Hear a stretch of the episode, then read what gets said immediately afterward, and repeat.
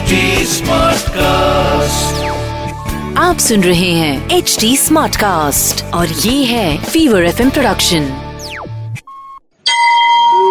તમે સાંભળી રહ્યા છો વ્રત કથાઓ આરજે નિશિતા સાથે અન્નપૂર્ણા વ્રત આ વ્રત માગસર સુદ છઠને દિવસે શરૂ થાય છે તે એકવીસ દિવસ સુધી કરવામાં આવે છે આ વ્રત કરનારે સવારે નાહી ધોઈ માં અન્નપૂર્ણાની કથા વાર્તા સાંભળવી વ્રત કરનારે એકવીસ દિવસ સુધી એકટાણા કરવા.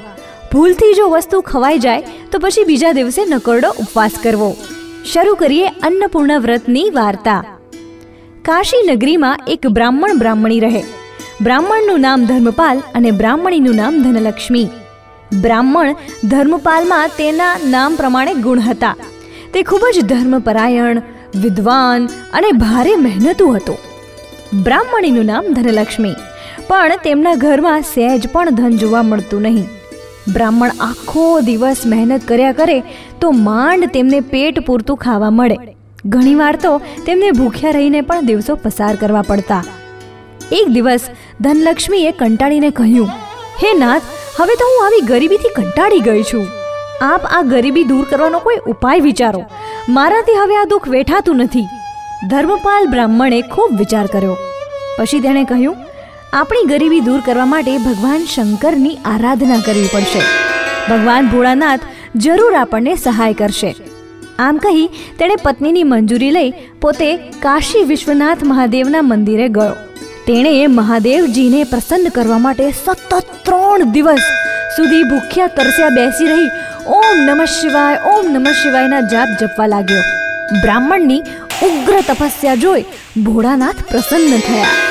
તેમણે બ્રાહ્મણને દર્શન ન દીધા, પણ ગેબી અવાજમાં કહ્યું, અન્નપૂર્ણા અન્નપૂર્ણા. બ્રાહ્મણને આ ગેબી અવાજમાં કંઈ ખબર પડી નહીં. તેણે ઘરે આવીને પોતાની પત્ની ધનલક્ષ્મીને આની વાત કરી. ધનલક્ષ્મી પણ આ સંકેતનો અર્થ સમજી શકી નહીં.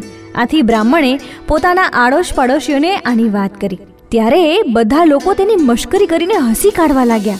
વળી એક તો કે અલ્યા ધર્મપાલ તને ત્રણ દિવસ સુધી ખાવાનું મળ્યું નહીં, એટલે તને અન્નપૂર્ણાના ભણકારા સંભળાયા હશે.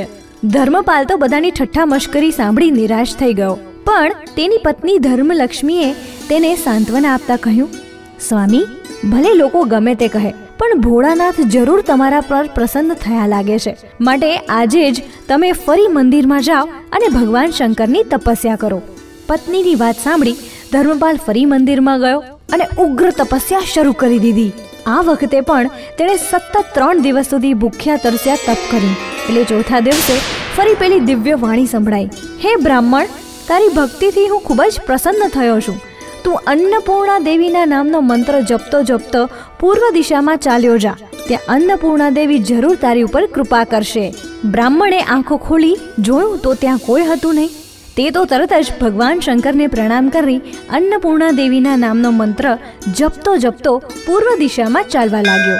તે થોડેક દૂર ગયો હશે કે રસ્તામાં એક સુંદર સરોવર આવ્યો. એ સરોવરની પાળે સુંદર બગીચો હતો. ત્યાં કેટલીક સ્ત્રીઓ ટોળે વળીને કોઈક પૂજા વિધિ કરી રહી હતી. ધનપાલ તે સ્ત્રીઓ પાસે ગયો અને બોલ્યો, બહેનો, તમે આ શું કરો છો? કોની પૂજા કરો છો? ટોળામાંની એક સ્ત્રી બોલી ભાઈ, અમે બધા અન્નપૂર્ણામાનું વ્રત કરીએ છીએ. ધર્મપાલ બોલ્યો, બહેનો, આ વ્રત કઈ રીતે થાય અને તે વ્રત કરવાથી શું ફાયદો થાય?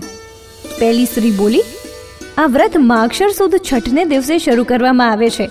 દોરાની એકવીસ શેરો લઈ તેની એકવીસ ગાંઠો વાળી તે દોરો જમણા હાથે બાંધવો એકવીસ દિવસ સુધી એકટાણા કરવા.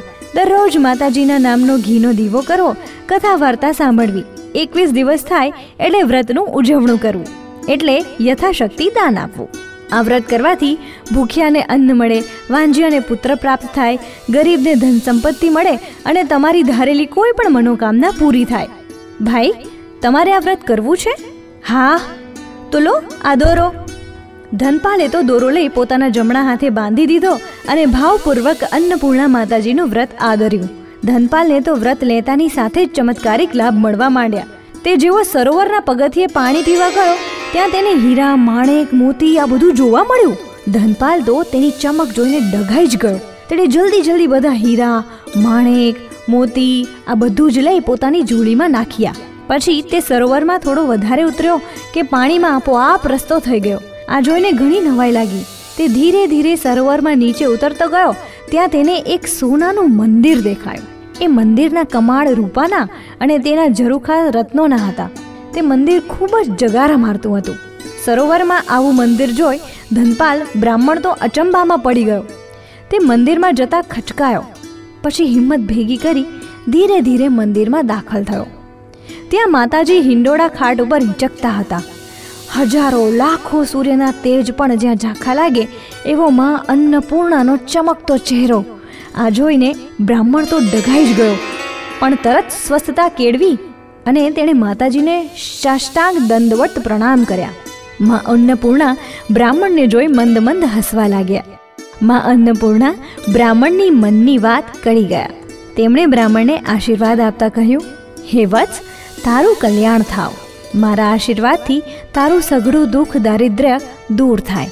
માના આશીર્વાદ મેળવી બ્રાહ્મણ ઘરે આવ્યો. ઘરે આવી તેણે પોતાની પત્નીને સઘળી વાત કરી. પછી પોતાની સાથે લાવેલા હીરા, માણેક અને મોતી પણ બતાવ્યા. બ્રાહ્મણી તો આ જોઈ રાજી રાજી થઈ ગઈ. બ્રાહ્મણે પોતાની સાથે લાવેલા હીરા, માણેકમાંથી વેપાર શરૂ કર્યો. માં અન્નપૂર્ણાની કૃપાથી થોડા સમયમાં તો તે અઢળક સંપત્તિનો માલિક બની ગયો. એક સમયનો ભિખારી ધનપાલ આજે મોટો કરોડપતિ બની ગયો. બ્રાહ્મણ બ્રાહ્મણી માં અન્નપૂર્ણાના ગુણગાન ગાતા ગાતા સુખમાં દિવસો વિતાવવા લાગ્યા. આમ ને આમ ઘણા દિવસો પસાર થઈ ગયા. છતાં બ્રાહ્મણ દંપતીને સંતાન સુખ પ્રાપ્ત થયું નહીં. આથી બ્રાહ્મણીએ કહ્યું, હે સ્વામી, માં અન્નપૂર્ણાના આશીર્વાદથી આપણું દારિદ્ર્ય તો દૂર થયું, પણ સંતાન સુખ મળ્યું નહીં. હું આપને વિનંતી કરું છું કે આપ બીજા લગ્ન કરી લો, જેથી આ દુઃખ પણ આપણું દૂર થઈ શકે. બ્રાહ્મણીનો આવો વિચાર સાંભળી ધનપાલ તો અચંબામાં પડી ગયો. તેણે બ્રાહ્મણીને ના પાડી દીધી. પરંતુ પત્નીએ તેને ખૂબ જ આગ્રહ કર્યો. ત્યારે ધનપાલ બીજા લગ્ન કરવા માટે તૈયાર થયો. બ્રાહ્મણીએ જ કન્યા શોધી કાઢી, તેની સાથે બ્રાહ્મણના લગ્ન કરાવ્યા. તેનું નામ જમના હતું. બ્રાહ્મણની બીજી પત્ની જમના અભિમાની, ક્રોધી સ્વભાવની અને ઝેરીલી હતી. તે ખૂબ જ નાસ્તિક હતી. તે ધર્મ કર્મમાં માનતી જ નહોતી બીજે વર્ષે બ્રાહ્મણે અન્નપૂર્ણામાનું વ્રત શરૂ કર્યું.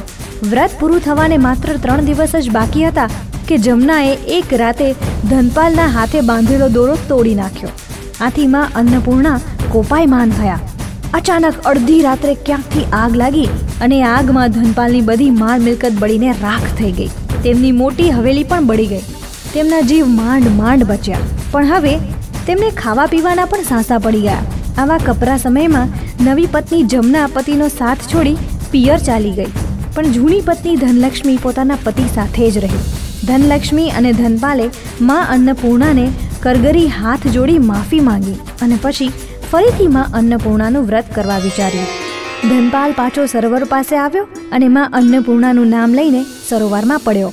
માતાજીએ તેને એકદમ ઝીલી લીધો અને ફરી આશીર્વાદ આપતા કહ્યું, વત્સ, તારે પુત્ર જોઈતો હતો તો મારી પાસે આવીને માગ્યો હોત. તો હું તારી ઈચ્છા જરૂર પૂરી કરત. તો ફરી પરણવાની શી જરૂર હતી? ખેર, જે થવાનું હતું તે થઈ ગયું. જા, તને મારા આશીર્વાદ છે. બ્રાહ્મણ ઘરે પાછો આવ્યો. તેને જોયું તો માં અન્નપૂર્ણાની કૃપાથી તેની જહો જહલાલી પાછી મળી ગઈ. થોડા સમયમાં તો બ્રાહ્મણીને સારા દિવસો ચડ્યા અને સમય જતાં તેણે એક રૂપાળા દીકરાને જન્મ આપ્યો. ત્યારબાદ બ્રાહ્મણ બ્રાહ્મણીએ સાથે મળી માં અન્નપૂર્ણાનું આજીવન વ્રત કરવાની ટેક લીધી. બ્રાહ્મણ બ્રાહ્મણી અને તેમનો બાળક ત્રણેય સુખમાં દિવસો વિતાવવા લાગ્યા. હે અન્નપૂર્ણામાં તમે જેવા બ્રાહ્મણ બ્રાહ્મણીને ફળ્યા તેવા વ્રત કરનાર અને કથા સાંભળનાર સૌને ફળજો. અસ્તુ.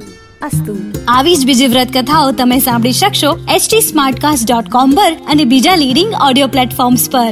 ફીવર એફએમ ઓફિશિયલના નામથી તમે અમને સોશિયલ મીડિયા પર પણ મળી શકશો. ઇન્સ્ટાગ્રામ ફેસબુક અને ટ્વિટર પર મારી સાથે ટચમાં રહેવા માટે આરજે નિશિતા નામથી સર્ચ કરજો. For more podcast log on to H T Smartcast dot com ઓર સુનો નયે નજરિયે સે.